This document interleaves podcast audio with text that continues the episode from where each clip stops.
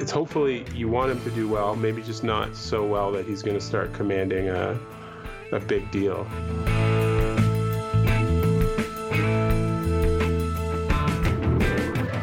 I don't think in reality something happens with the baseball without Major League Baseball knowing it. Kyle Gibson mow down the Jays in the middle innings on the weekend. you're the you're the real 2017 MVPs.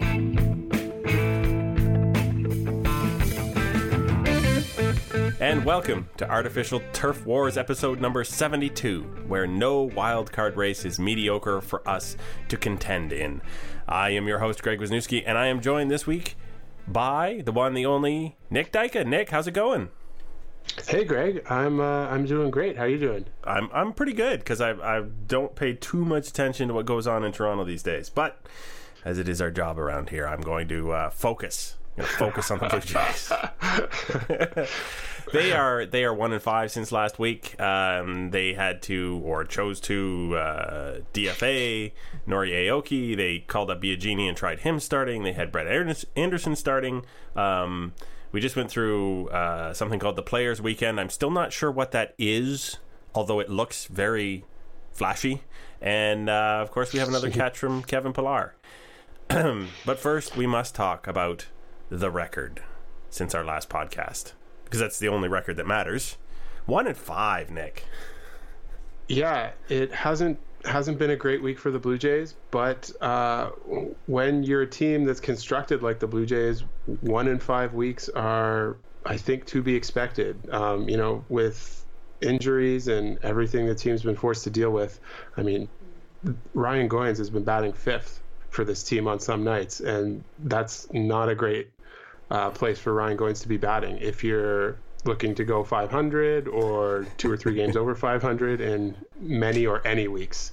So um, yeah, it's it's been tough to swallow, and with the mediocrity of the wild card race, you know, it felt for a second there like maybe just maybe the Jays could could hang in it, but then uh, they got shut down this weekend by some pretty mediocre Twins pitchers, and kind of put a nail into the coffin of their second wild card um, dreams, as, as remote as they were.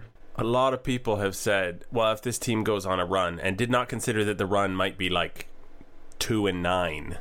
yeah, a ten game losing streak is the run. it's like, oh right, yeah, bat like all of if all the stars align the exact wrong way, it can be just as bad as as, as it would be on the other end if, if they had aligned the right way. Um, yeah. So as we record this, the Blue Jays are at the tail end of getting eviscerated by Chris Sale again. Um, would it be good for them to just take the night off if they're playing Chris Sale? Well, I was thinking maybe maybe you start Darwin Barney like on the mound in a game against Chris Sale. that might that might be the most entertaining uh, thing for Jays fans still still kicking around the Rogers Center at this point in the year. Um, because yeah, it is uh, it was a pretty pretty tall order for that for that lineup to try to take down Chris Sale. I I legitimately felt bad watching Miguel Montero try to try to hit Sale in the in the fourth inning. Um, yeah, he's he's pretty filthy and this they're not the most gifted hitters in the Jays lineup right now. Now, we all know that Chris Sale is a gifted strikeout artist, and I, I got this off of Twitter, I believe, from Richard Griffin. Uh, and I don't know if you follow Griff, but he put up an interesting little point. The, the Jays have seen Chris for 21 innings this year. How many strikeouts would you estimate they had racked up against Mr. Sale? Um, 21 innings. So I didn't see this. I'm going to go 35 strikeouts in 21 innings. 34. You were very, very oh. close, sir. Oh, is it Price's Right rules though? Because I, I don't win if it's Price's Right. I don't think we win any number over over like 28 there. Basically, if if it's the real number, I think we all lose. Really. Um, they've lost by getting shut out. They've lost by hitting a home run that comes up one run short in the ninth. The only game they won they had to score 10 runs to win it. That's at some point it, gets embarrassing, doesn't it? It's it's not ideal and it's not the most fun to watch. Um, you know, I as much as we've been kind of subjected to bad baseball over this week, I don't think they're as bad as they've played this week. Um, and you know what? If we're if we're looking for a silver lining, with the rosters expanding in a couple days, we'll you know we'll hopefully get a look at some uh, some players that could be interesting moving forward. You know, like Teoscar Hernandez. I'm not too sure what other young outfielders they'll cap, they'll call up, but um, that's kind of my hope is that like it might get worse before it gets better, but there might be some you know little interesting pieces of gold within the the overall pan of dirt to uh, to get excited about in, in September, um, because you're right, it's not fun to watch most of the time.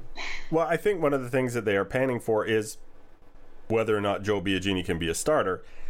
He right. is not. Uh, he was not sharp in his return to the starting rotation this week um, at all. no, couple, couple dingers in there, I believe. Uh, do do we just do we give uh, Joe time to, to sort himself out? I mean, I, I, mean, there's not much else, I guess, that they can do. But um, are, are, we uh, are we hoping that uh, he learns on the job? I guess my perspective on it is why not? Um, you know, it is kind of a lost season at this point. I mean, he's only started 12 games this year, and you're right, he hasn't looked good. I don't really think he looked any better on the weekend.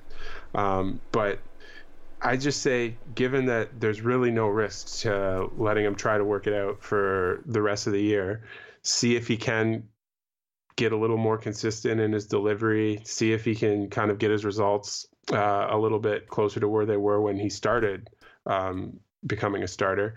And if it works out, great. They've got an option for next year. And if not, uh, they've hopefully got a, a bullpen option for next year because whether he's pitching in the bullpen or out of the rotation for the next 40 games doesn't really have any consequence to the Jays. So if if there can be some learning done in that time period, I say just shoot for that. Um, which brings us to tonight's starter, Brett Anderson, who who probably deserved a bit better. um, oh, yeah. Uh, he came out in a in a just dealing ground ball after ground ball after ground ball. Um, not a lot of hard contact. A couple of strikeouts thrown in there, and then uh, a missed fly ball and some strange defense. As you know, if I I follow games generally on Twitter, um, strange defense seems to come up a whole lot lately between Raffy Lopez, M- Miguel Montero, and the circus other than Kevin Pillar that's in the outfield. Uh, yeah, I hear that a lot. So yeah, is Brett Anderson another one of those? Uh, I think we've said it before on the pod. Basically, let it ride. If he doesn't blow up, great. Maybe you try and bring him back next year. Yeah, um, I mean, he's a pitcher that I think we forget is he's had a track record of pretty recent success. You know, he had a good year in, in 2015 with the Dodgers. Uh, you know, he had an ERA under four and 180 innings. Uh, the most surprising thing about that being he pitched 180 innings. um, but uh, yeah, and he's only he broke into the league so young. He's only still 29 years old. So there's a yeah, it's like you said. Give him a shot, see see if anything can happen, and and then maybe he's an option to bring him back next year. Uh, unlike Tom Koehler, though, he's a full on free agent. So they are, if he does do well over the next, um, you know, four weeks, they're going to be contending with every other team in, in baseball to try to bring him, to try to sign him. So uh, it's, yeah, it's a, uh, it's hopefully you want him to do well, maybe just not so well that he's going to start commanding a, a big deal. Like when Rich Hill played for Boston a few years ago, and he had that great September, and then he parlayed that into a pretty decent little two-year deal with Oakland. Um, so if the if the Jays can get him on the cheap, that would be that would be ideal. I think the Jays can compete in that two-year, three-year deal kind of category, uh, even if you know, like because he's got some warts, obviously with with the history, yeah. but. Um, yeah, I, I, think the Jays are highly unlikely to be in the, the four to six year deal range for anybody. So I, I think Brett Anderson is yeah. maybe the kind of guy they're going to end up targeting. Um, right. Nori Aoki, we hardly knew you. yep, the uh, the crown jewel of the Francisco Liriano trade. Um, but yeah, I was I was pretty surprised to see him get DFA'd, seeing that his slugging percentage is actually higher than Jose Bautista's uh, right now, um, which is the craziest stat and something I never I never thought I would utter. Nori Aoki has a slugging percentage higher than Jose Bautista's, but um, yeah, Such as I, 2017. I was, that's, yeah. that's where we end up over and over again. I, I was I was surprised to see him to see him go uh, so quickly, but I guess with you know Pearce playing well and again assuming these these young outfielders are going to be coming up in the next couple of weeks, then maybe they just thought the the spot would be better used on on a young guy who's who's going to maybe help them next year. Yeah, I think that's it. I, I think ultimately um, th- there's some other team that can probably use Aoki uh, at least for, for you know the next little while. And since he was DFA'd before the playoff roster deadline, uh, maybe there's a shot at actually getting a little bit back for him now that he's you know he's shown all year he's been decent. It's just a fifth outfielder really isn't even fair to him. I don't know if that that's part of it. Is you know it's like well we yeah. can't really play you. Let's right. not screw you over uh, if at all mm-hmm. possible. Yeah, and um, I also think uh, I we heard today that he got his unconditional release. So uh, I don't think the Jays will no be getting anything back for him, but um, he will be free to to sign with whoever he wants. I missed that one, so you're you're one step ahead of me on the Nori Aoki train. Um, all right, Players Weekend. What what was that all about exactly? Do, do you know? Um, I mean, I, I think it it was definitely uh, dreamed up by the MLB.com uh, marketing department, and embarrassingly, I kind of bought in. Um, you know, the, I I love them showing the the arm patches that where the players could thank somebody in their life who's supported them, and it got me every time when it said like mom or dad or basically they all said mom or dad, but it, it was no less effective every time I saw it. It it uh yeah, it was very heartwarming. No, even even though it was literally the same the same two people over and over again for for the most part. Um, but so yeah, I, I thought the patches were really cool. Um, I thought some of the jerseys weren't bad. I know they generally kind of got panned, but I didn't mind the the Twins jersey, and even I think they could have done better with the Jays jersey, but um, kind of like the powder blue, um, or at least the interpretation of powder blue that the Players Weekend Sky uh, blue. Uh, marketers decided to go with. But um, yeah, I think all in all, uh, all in all, it wasn't wasn't a, a total a total wreck, train wreck or anything like that. And uh, again, when you're when you're watching a one in five team, it's it's these kinds of little things that uh, can sometimes break up the monotony of watching, you know, a, a Goins Barney middle infield. I I'm all for you know sort of mixing it up. Uh, I I do. I have a problem when things get a little bit forced. Like, hey, we're going to put players' nicknames on the back of the jersey. Well, that's a cool idea because I mean, you know, if you, if you have a Big Poppy or you know the Train or yeah, yeah. Lefty or okay, everybody's got a nickname. Really? What about the people who don't really have nick? We've got a nickname for him now.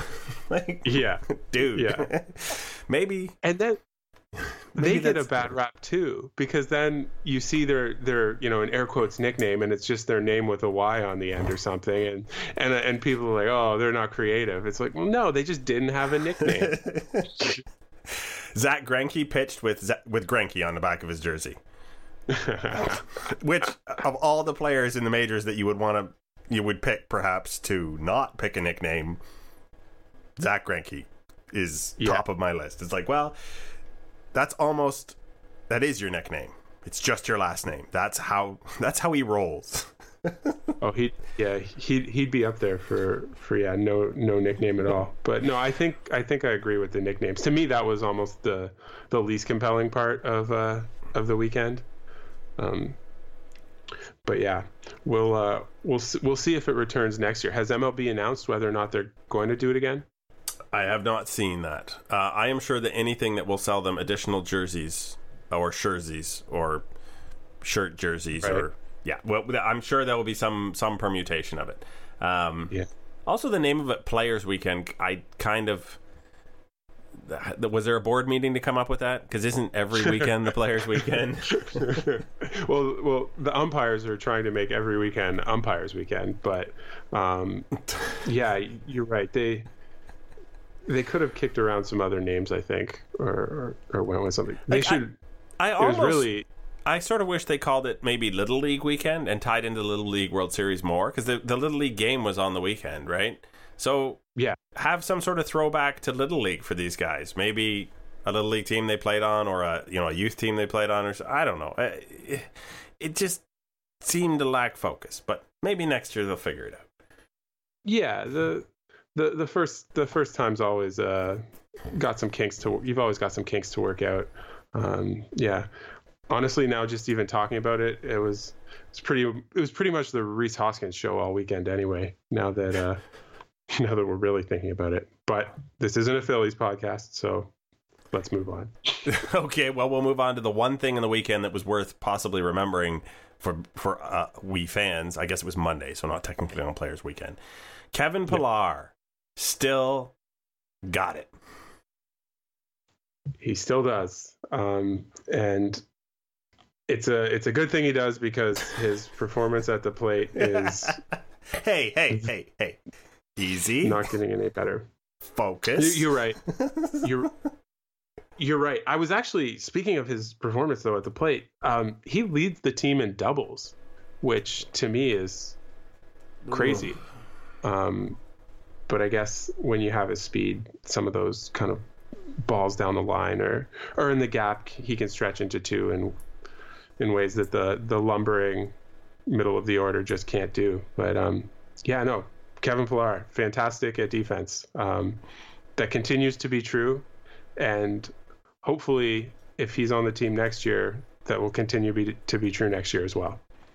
I feel that that full extension type catch is really his trademark. As much as the the going up over the wall one was the one that put him on the map, that that un, unbridled, straight out, don't care where the wall or the ground is catch is is really something that not every player can do. So I, I think that's uh, you know, it's it's cool to see. Also, the I he doesn't die when he does those. I'm still fascinated by his lack of Yeah. instantly breaking several bones on the on whatever impact he he ends up having. Yeah, no, he he has a, a pretty strong record of, of good health for for being able to lay out like that. Um, but yeah, he's he's definitely really comfortable leaving his feet going side to side, and even you'll see him leave his feet to go to dive backwards, um, which is I always find those pretty impressive um, because to to be able to to have that kind of depth perception um, and like running full tilt like he is and you know I've, I've never seen a, a fly ball or line drive off the bat of a major league hitter but i'm guessing it's not it's not spinning exactly the and moving exactly the way uh, you'd think it would and his i think his his ability to, to lay out is definitely um, helping pad those those great defensive numbers So uh, on that note, I would I would like to say that uh, if you haven't yet and are on Twitter, look up um, Kevin Pillar and narcolepsy. Um, because that's actually what's going on. If and, and there's photographic proof of that, uh, which uh, always gives me a good chuckle when another pic- picture gets added to the sequence of times Kevin Pillar appears to have passed out on the field. Uh, we're going to leave you with that, and then we're going to come back with uh, David Aardsma right after this. These are the Daves I know.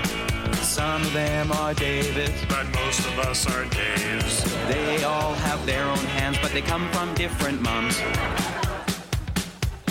And we at Artificial Turf Wars are very lucky this week to be joined by former Major League pitcher David Aardsma. David, welcome back to the show. Yes, thank you, thank you for having me on.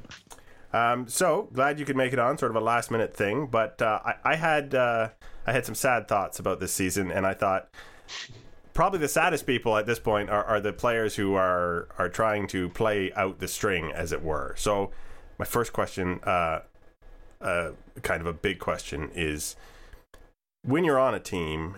At some point, you realize that team's probably not going to win the World Series this season. Um, as an individual, how did you how did you deal with that and, and trying to get to the end of the season? Did you did you change your focus to your personal performance or or what did you do?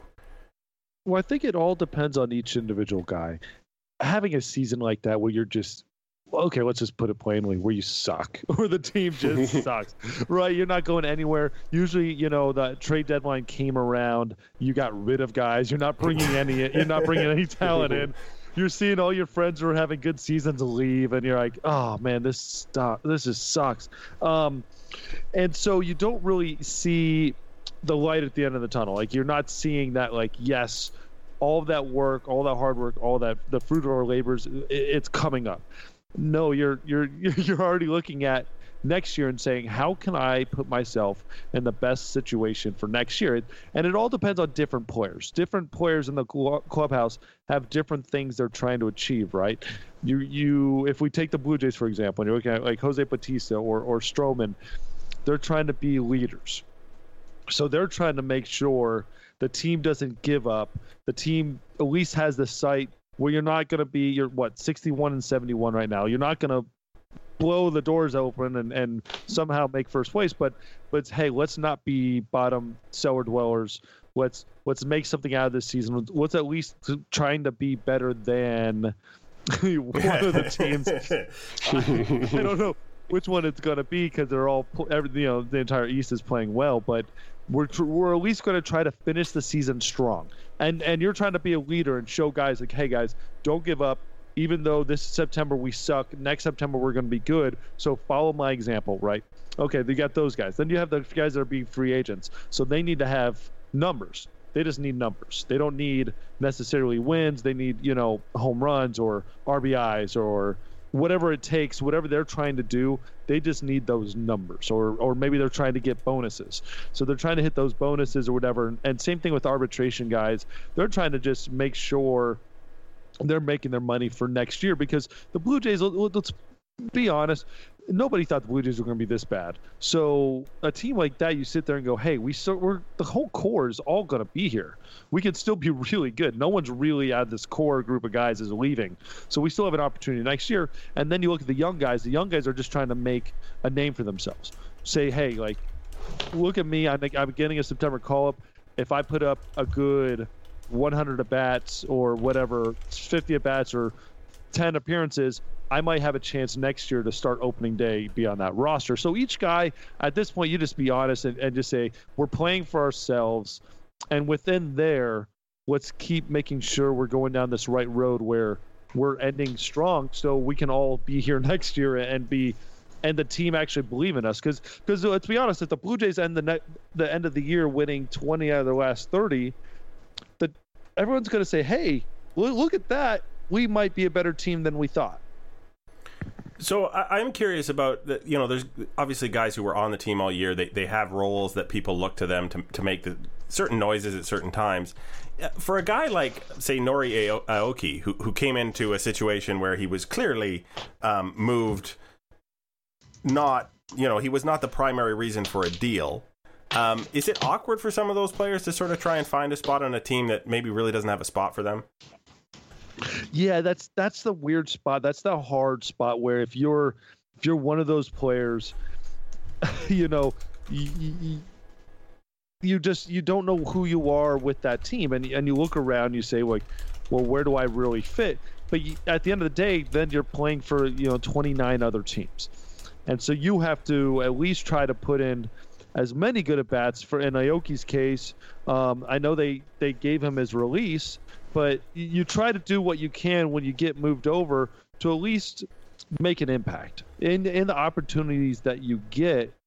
At least try to play because you're because that while that team doesn't like you or doesn't want you anymore, you have a chance to play for other teams. And you know he he still hit what 281, 280 something like that. Mm-hmm. You know, so you're trying to give yourself a chance. Very much an an individual sort of thing. Yes, absolutely. It's it's each individual situation because at the end of the day, too, you don't ever want to put yourself and tell yourself you know what the GM's trying to do, because when you're a player, you have no clue what the GM's trying to do. you, like we, I mean, think about how many times you sit back as as fans, and and you guys, I'm sure, are analyzing the game left and right. And you're taking the Blue Jays roster and, and spit, chewing it up, spitting it out, chewing it up, spitting it out, trying to figure out where guys are going to fit, where the organization's going to go, who the who the, all the young prospects are going to be, and who's going to come up and fill those spots as players, it's easy. It's hard not to do that too. It's easy to do that. It's really simple to do that. But you can't because how many times when you're doing that, you see the GM do something completely opposite.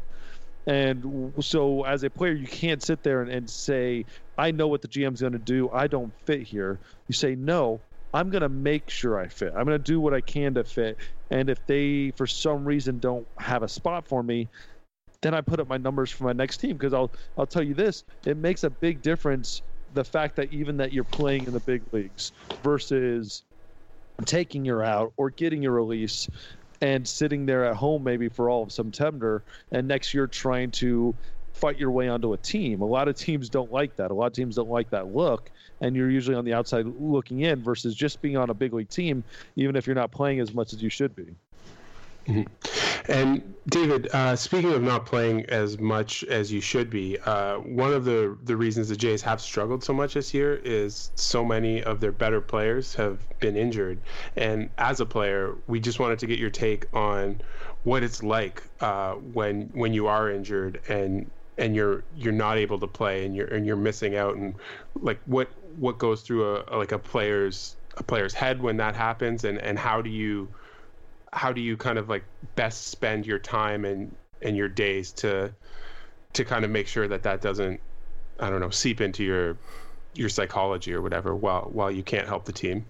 No, and I understand. I understand what you're saying. It's, but it's also hard to decipher that because a lot of times it depends on the injury, right? If you're if you're Schultz and you're having you know Tommy John, you're sitting yeah. there and you have your your every day you're doing it is the most boring, grinding rehab ever because there's so many little things you do that are just so simplistic.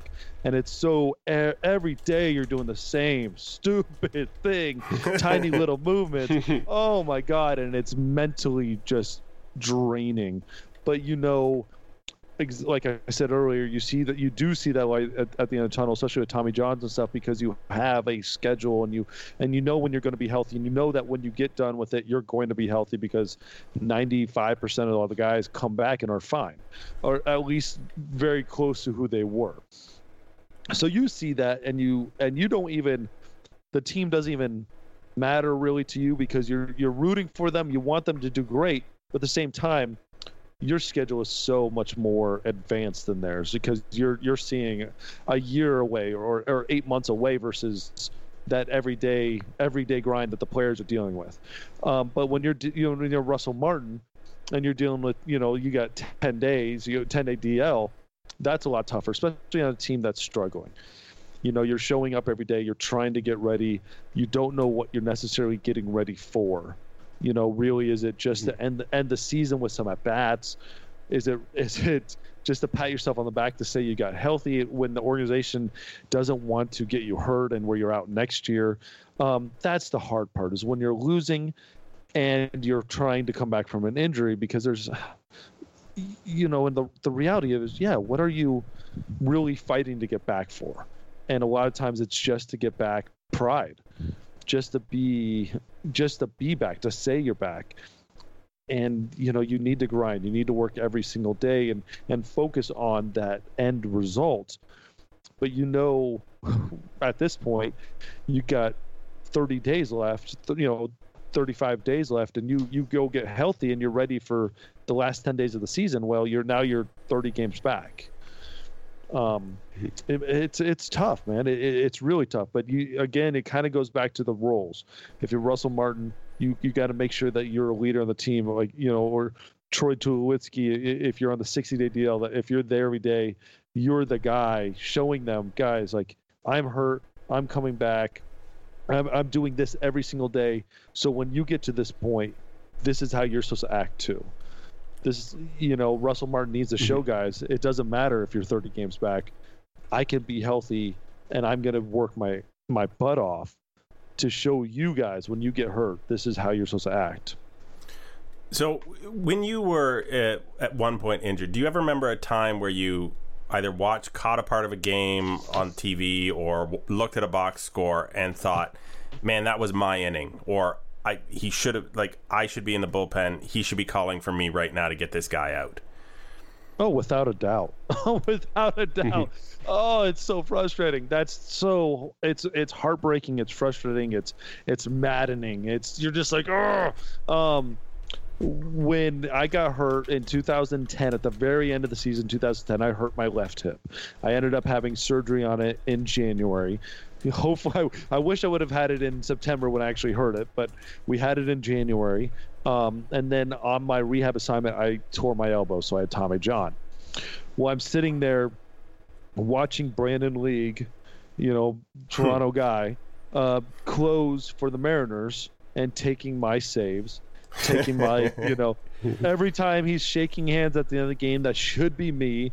And it is just grueling inside. It's tearing me apart. And then I see, and to take this a step further, and nothing against Brandon because Brandon went and did his job and did it very, very well at the Mariners. He goes out and gets a three year, $21 million contract because he was the closer for the Mariners and did well. And I look at, and I, you know, I don't do it really this day, but at the time, especially, you look at it and say, if I was healthy, if I would have had the surgery earlier, those would have been my innings, those would have been my saves, and that would have been my contract. And you look back, and, and you, you, there's nothing you can do about it. Nothing I could have really done about it at the time. But yeah, it is it is grueling to see somebody do your job and, and to do it well and to get have a lot of success on that back end is is uh it's a it's a roller coaster of emotions. For sure. And, and David, just kind of moving on to to kind of baseball in general right now. Um, it seems like this year, particularly in the majors, there's been a big spike in, in the amount of home runs that are that are being hit. Uh, there's been a lot of talk about uh, the baseball and, and the stitches on the ball, and you know more pitchers are suffering blisters this year, and some people are believing that that's correlated to to the new stitching. And I was just curious, as a pitcher, your take on kind of the this new baseball and and what you think is is going on and how to to best move forward. Well, there's no doubt. I, I 100% believe that the ball is juiced. There's this no doubt. We are hitting home runs at just a crazy rate. I do also believe it's it's a result of changes in hitting styles. I think hitters are trying to obviously we talk about it all the time launch angle, launch angle, launch angle, launch angle. Uh, and you know, which is I think is kind of stupid because it's actually the exit velocity, which is way more important, right? It depends if the ball, if the guy hits the ball hard and he hits it as a line drive, it's probably going to have something good happen. And every time in the cage, I'm sure you guys have seen a million batting practices. Guys are trying to work on a very specific angle, even long before we ever knew about launch angle. They're trying to hit the ball, you know, there because you hit it a little higher, it's a pop up. You hit it a little lower, it's a you know, it's a ground ball. You hit it in the sweet spot. We've always known it. We just never had a number or something to call it. And so all of a sudden, everyone go, "Oh, launch angle. We're working on launch angle. It's a brand new thing." No, it's not. It, it's something that's been around. We right. We just didn't have a name for it. It's like spin rate. Well, we sit I- there and go, "God, that curveball's tight." Okay, well, it's we would go. It's what does tight mean? It spins faster and harder than the next guy. Well, now we have something, an analytical way of quantifying it, right? I think Sorry, the, the launch angle thing, uh, maybe there were there's a certain breed of coach who insists at one time insisted that a fast guy should pound the ball or swing down on the ball to, to get it on the ground to get it through the infield to leg it out that that sort of thing. And that was the real thing that went in the garbage after we started looking at what the real results were even for fast guys when they hit the baseball. But yeah intuitively get it on the on the sweet spot and you're going to be in, in a better better spot overall. Well, what it is too is we look at fast guys, and and but I think it's also there's a second equation on that when you look at fast guys. I mean, not to go off the, on this tangent, but fast guys generally don't have the power, don't have the the the the power that is going to be make them a 40 home run hitter, and so Right. it's it was that was the idea of okay, let's focus on lowering that launch angle and making it more line drives that are going to be more advantageous to working for you you know, when we take Giancarlo Stanton and we try to apply the same thing to him to uh, Goins, it's not really going to apply the same way, right? They're just not the same hitter, but we so we can't apply the same type of thing. But this year, when you when you look at to go back to what we were talking about, the the home run rate just skyrocketing. You know, we look at you look at 2010, the home run rate was was less than a home run per game, and now it's 1.26 a game. This is this is not. These are steroid era numbers that are coming back, but we're testing more. We're testing more than we ever tested in this game. Hitters don't make adjustments that quickly in you you can look at the whole course of Major League Baseball over the the life of it. People don't make adjustments this fast. Even if we're talking about the home run, trying to increase hitting the ball hard, increase the perfect angle, you don't just automatically make a switch this fast, especially over the last seven years. Something has to be there. Major League Baseball swears, and there was a they do their own testing. They they tell us behind closed doors within their own testing the ball's the same.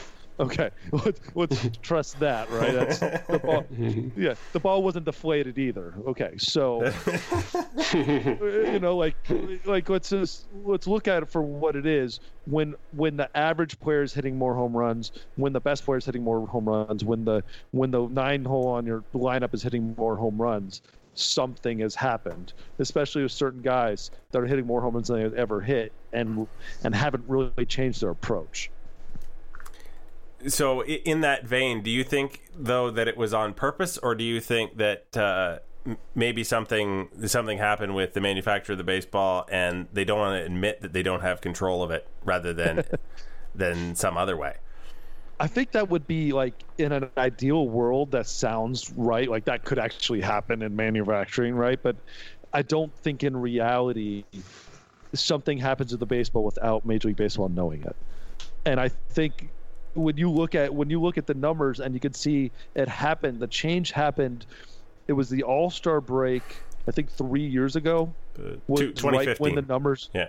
2015 Yeah. right when the numbers started changing that doesn't happen and especially halfway through the season that perfect timing right when people after the all-star game okay people are kind of borderline baseball because football is beginning to creep back into the system.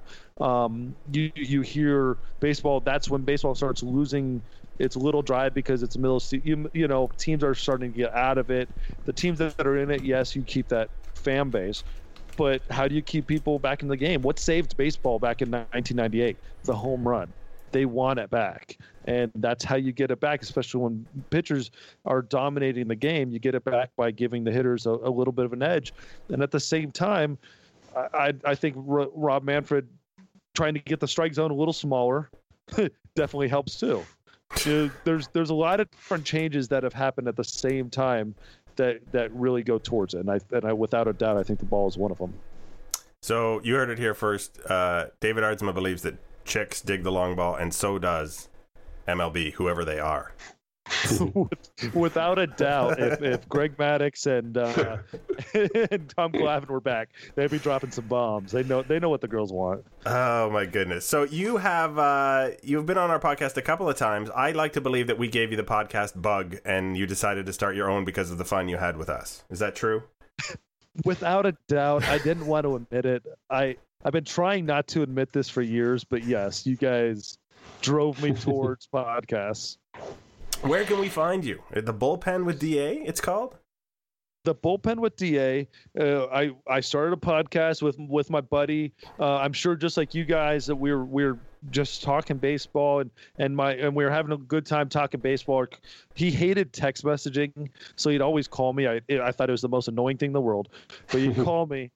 And then we just started talk baseball for for half an hour, an hour. My wife got sick of it, told us to start a start recording it. So uh, so we did, and the bullpen with Da. We've had some great guests. This this last week we had Tommy John, uh, Joe Kelly the week before, and so it's been a lot of fun. And uh, you can find us on TuneIn Radio, um, iTunes, SoundCloud, all the all the fun stuff.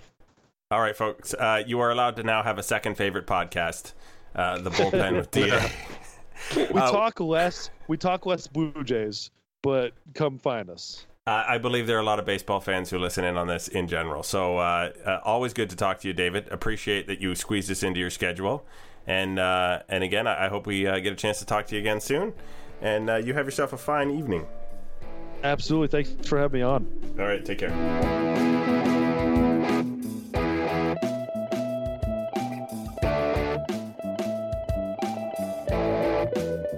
And that uh, that was the wonderful David Aardsma, as always, uh, pushing a, a small conspiracy theory. Maybe he doesn't always do that. Maybe that's uh, always candid. How about that? Yeah, that works. All right.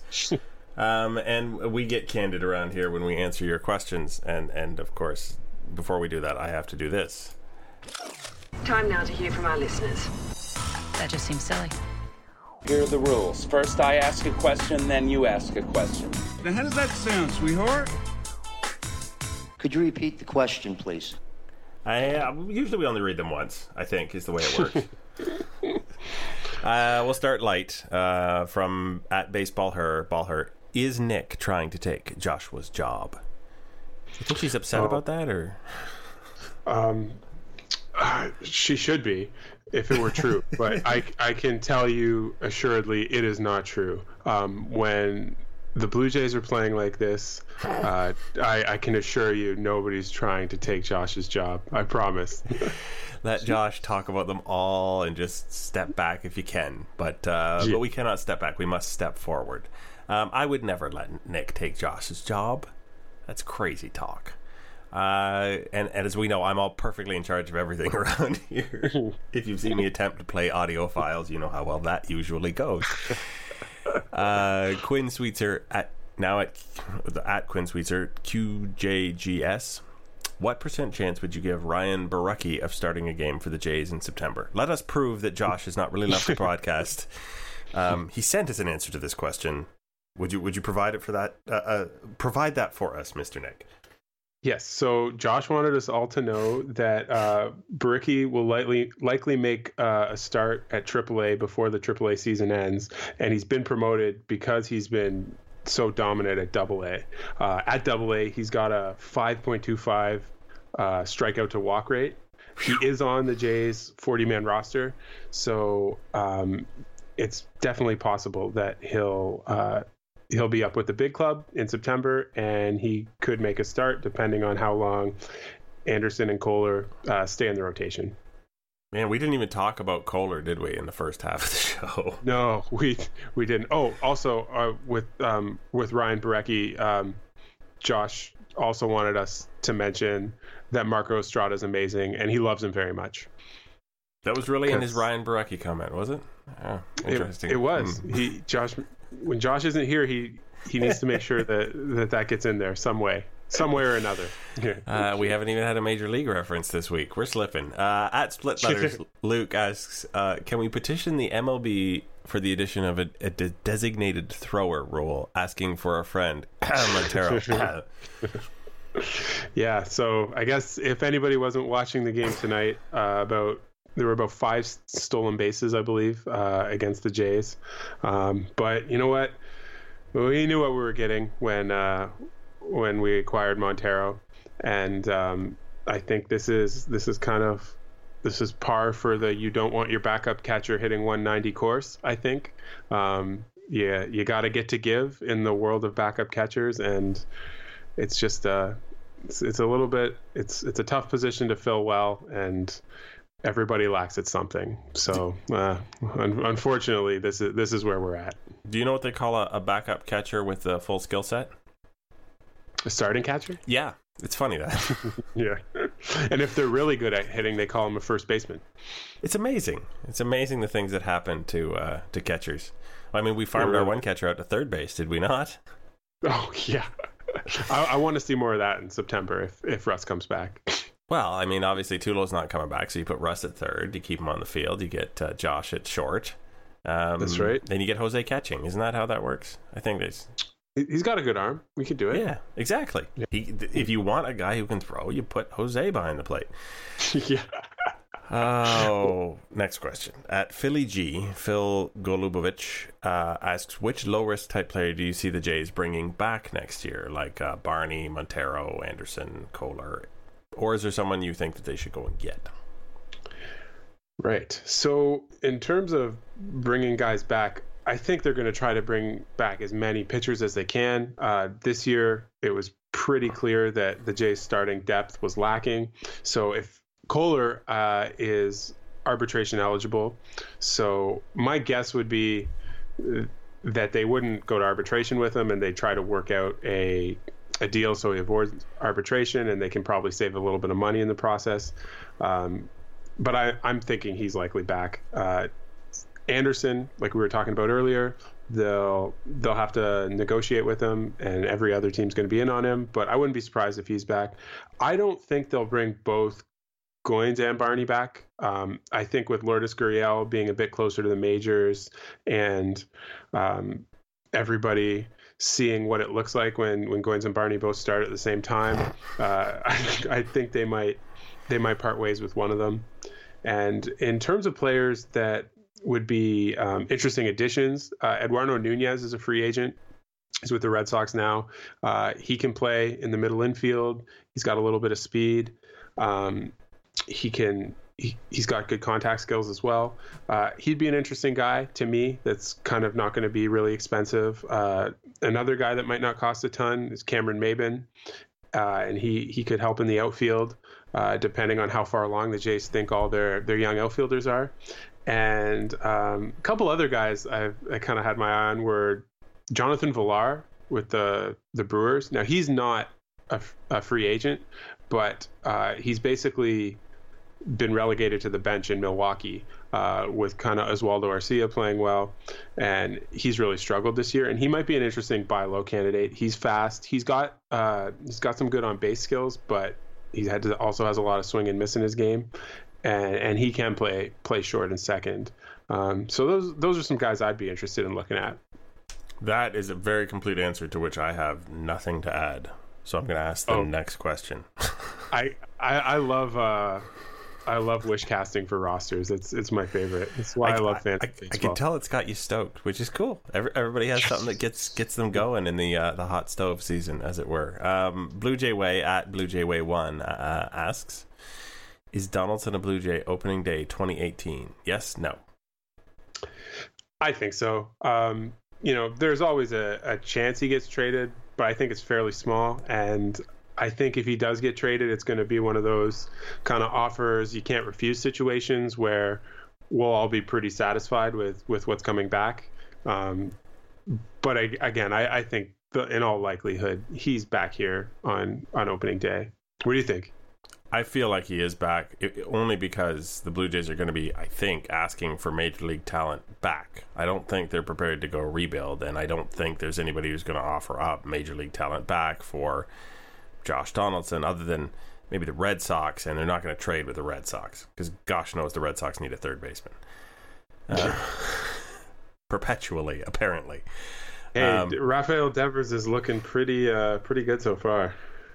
Maybe, but didn't uh, Will Middlebrooks look good a couple years ago? that's very, that's very true. Yeah, it's a strange thing. Lou Brown, thirty-four. There is our uh, one fleeting reference to Major League. Uh, Josh, uh, oh, yeah, wedding picture or something. Um, name the five J players you would want with you in a bench brawl. In, in honor, presumably, of the ridiculous fisticuffs between the Yankees and Tigers this week. Tigers, yeah. All right. Um, definitely, definitely Frank Thomas. I think that's pretty obvious. Frank um, Thomas is what fifty years old, isn't he?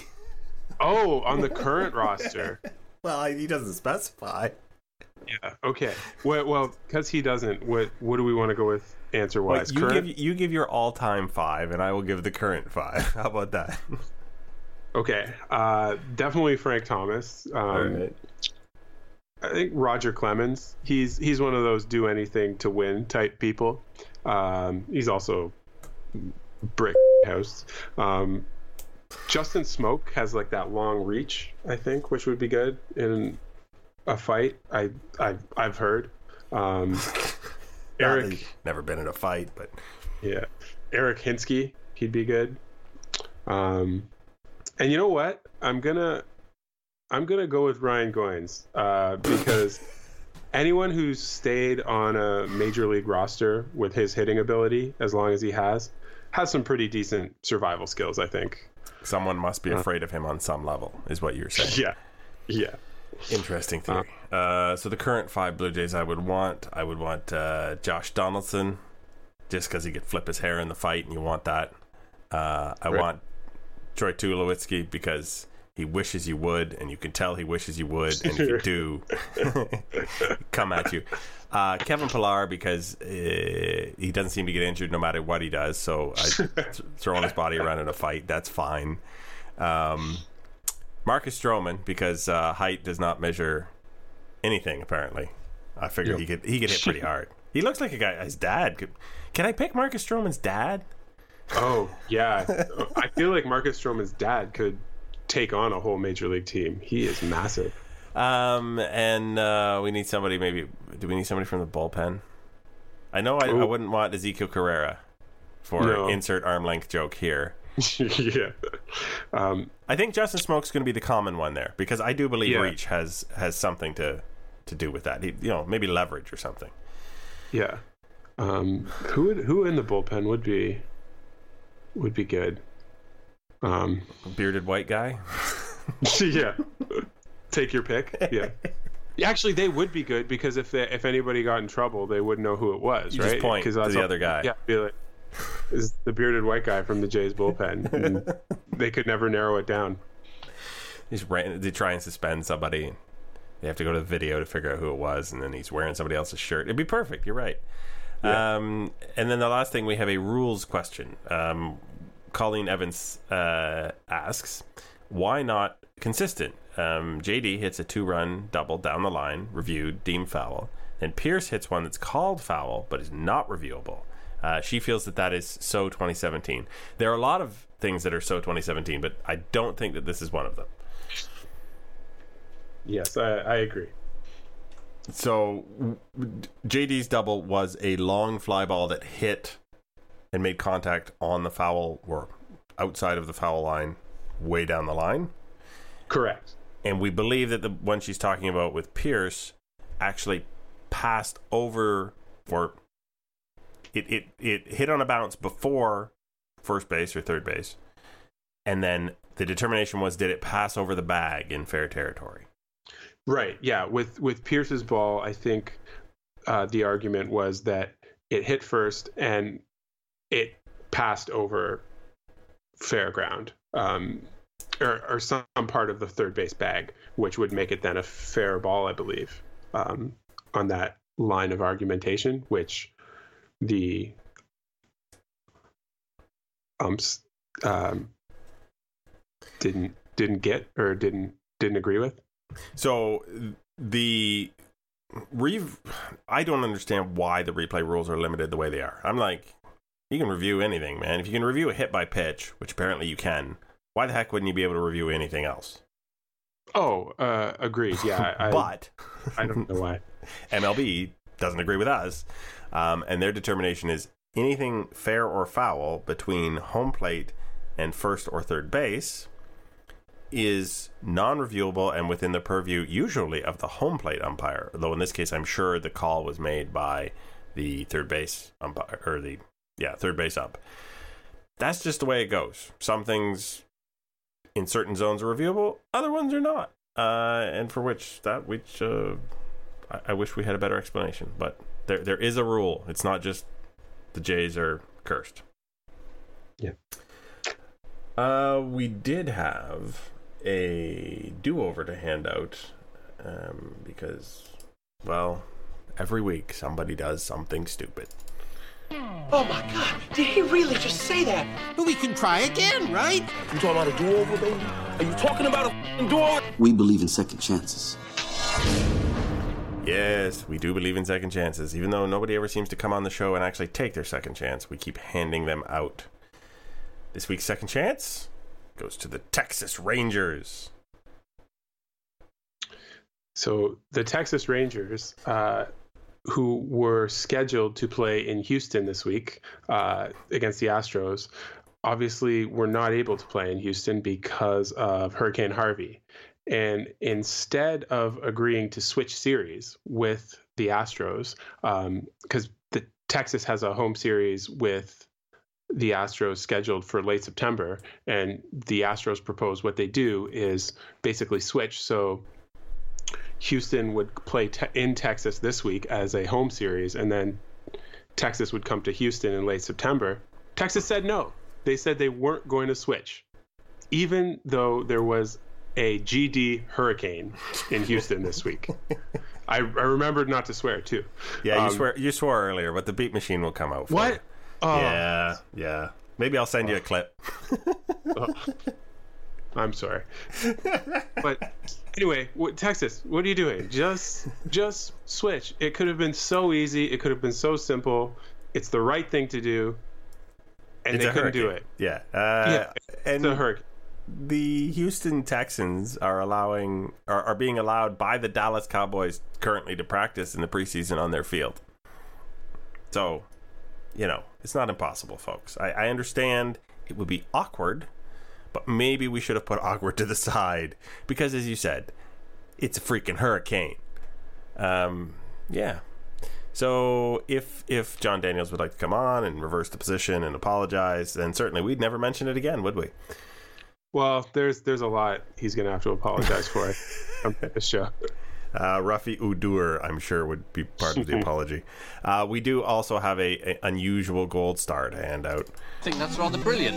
So I did good, right? I mean, I would have thought you'd get a gold star. You enjoy that. You've earned it.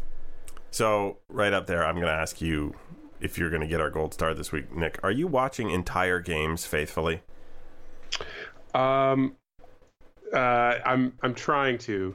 Uh, my my schedule generally prohibits me from from being able to watch from from start to finish. I, I'm a lot of uh, you know, given we, we tour and stuff, it's a lot of like pop out after sound check and go to a bar and you know ask them to turn it on for for four innings. And I just say ask them to turn it on because usually we're not in Blue Jay friendly country. But mm-hmm. um, yeah, so I, I'd say I'm I'm not watching full games, but if I'm giving full disclosure, I'm I'm not always able to watch full games anyway. Um, but I'm trying. I'm trying to watch as much as I can. Uh, you know, with Josh Donaldson at shortstop and all these other kind of like fun, interesting things happening. Uh, the the kind of the porous backup catchers. Um, yeah, I, have been trying to watch, but no, you're watching out of morbid curiosity. Is that what you're saying? Yeah, it's kind of like a, an interesting like what's going to happen next kind of vibe to to the to the season right now. Um, but no, I'm I'm not the person that we should be we should be giving the gold stars to. No, because there are people right now every night tuning in in the first inning and not tuning out until the ninth, despite all evidence to the contrary that it's going to turn out well, uh, and especially after a one in five week um, I would like to say to those people, you get a gold star. Um, I would like to also offer them 50 points, but the points cannot be redeemed for anything. Um, but, you know, like fake internet points are always good for something, pride, whichever. Uh, yeah. It's to the people, the people who are watching Kyle Gibson mow down the Jays in the middle innings on the weekend. you're the you're the real 2017 MVPs. Yeah, if you gave up your Saturday afternoon to sit inside and watch that happen on television, uh, all uh, mad respect because I just I'm not at that point right now. Oh, so um, much love. Before I talk about Patreon, I will ask you if you have a final thought this week, Nick. Um, I I always I hate to bring him up again and again, but um, Joey Votto. I was going to say this is Joey Votto, isn't it? yeah. Was was it? Uh, he took a, a an 0 for 0 43 pitch five walk uh, game on Sunday. It was it was amazing. Uh, I was follow. We were traveling on Sunday, and I was following like just looking at the box scores, and I saw Jameson Taillon pitched four four and two thirds innings um, without giving up a run, and I, I immediately assumed he got taken out of the game hurt or something. And then I went on Twitter and I realized it was because Joey Votto was working him for 20 pitch walks uh, his first two times to the plate. Um, Joey, Joey Votto Votto gets hates outs. more entertaining. He gets more entertaining every single day. I can't get enough. All right. Well, bring Votto to Toronto. That's what I say. Why? I mean, if anybody, you're going to trade anybody for Josh Donaldson. Joey Votto and a pitcher for Josh Donaldson. Who says no? Oh, yeah, I do it. I do it right away. Of course you would. Um, so, we have a Patreon. Now, I'm going to make this pitch. I haven't made this pitch yet. Uh, you're probably not going to purchase Jays tickets for the rest of the season. I'm just guessing, uh, if you haven't already. Uh, but you probably are going to listen to us every week if you're already listening right now. So, for far less than the cost of a Jays ticket, uh, you could be our patron and, and have a fun bonus like coming on to play a game with us if, if you commit to the uh, appropriate donation level.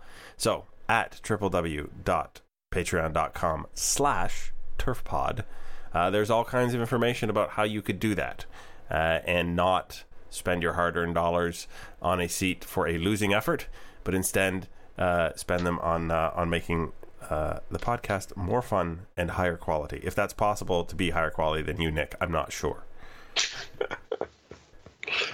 I don't know about that, Josh. Or oh my God, I'm so sorry. Well, so that's the last time we have to have Nick on. But I was just trying to. I was trying to think about the lowest quality thing I could say. oh gosh, now now Josh is going to fire you. Oh my goodness. Wow, what a weird weird note to end on there. Um, in that respect, I would have to say uh, I have been uh, Greg Wisniewski, and you have been uh, Nick Dika. Of course, you can get me on the Twitter at Coolhead2010, and you at Nick Dika. Our guest was David Aardsma at the DA53, also of the Bullpen with DA podcast. Check that out. Um, this has been episode number 72 of Artificial Turf Wars, and we will see you next week.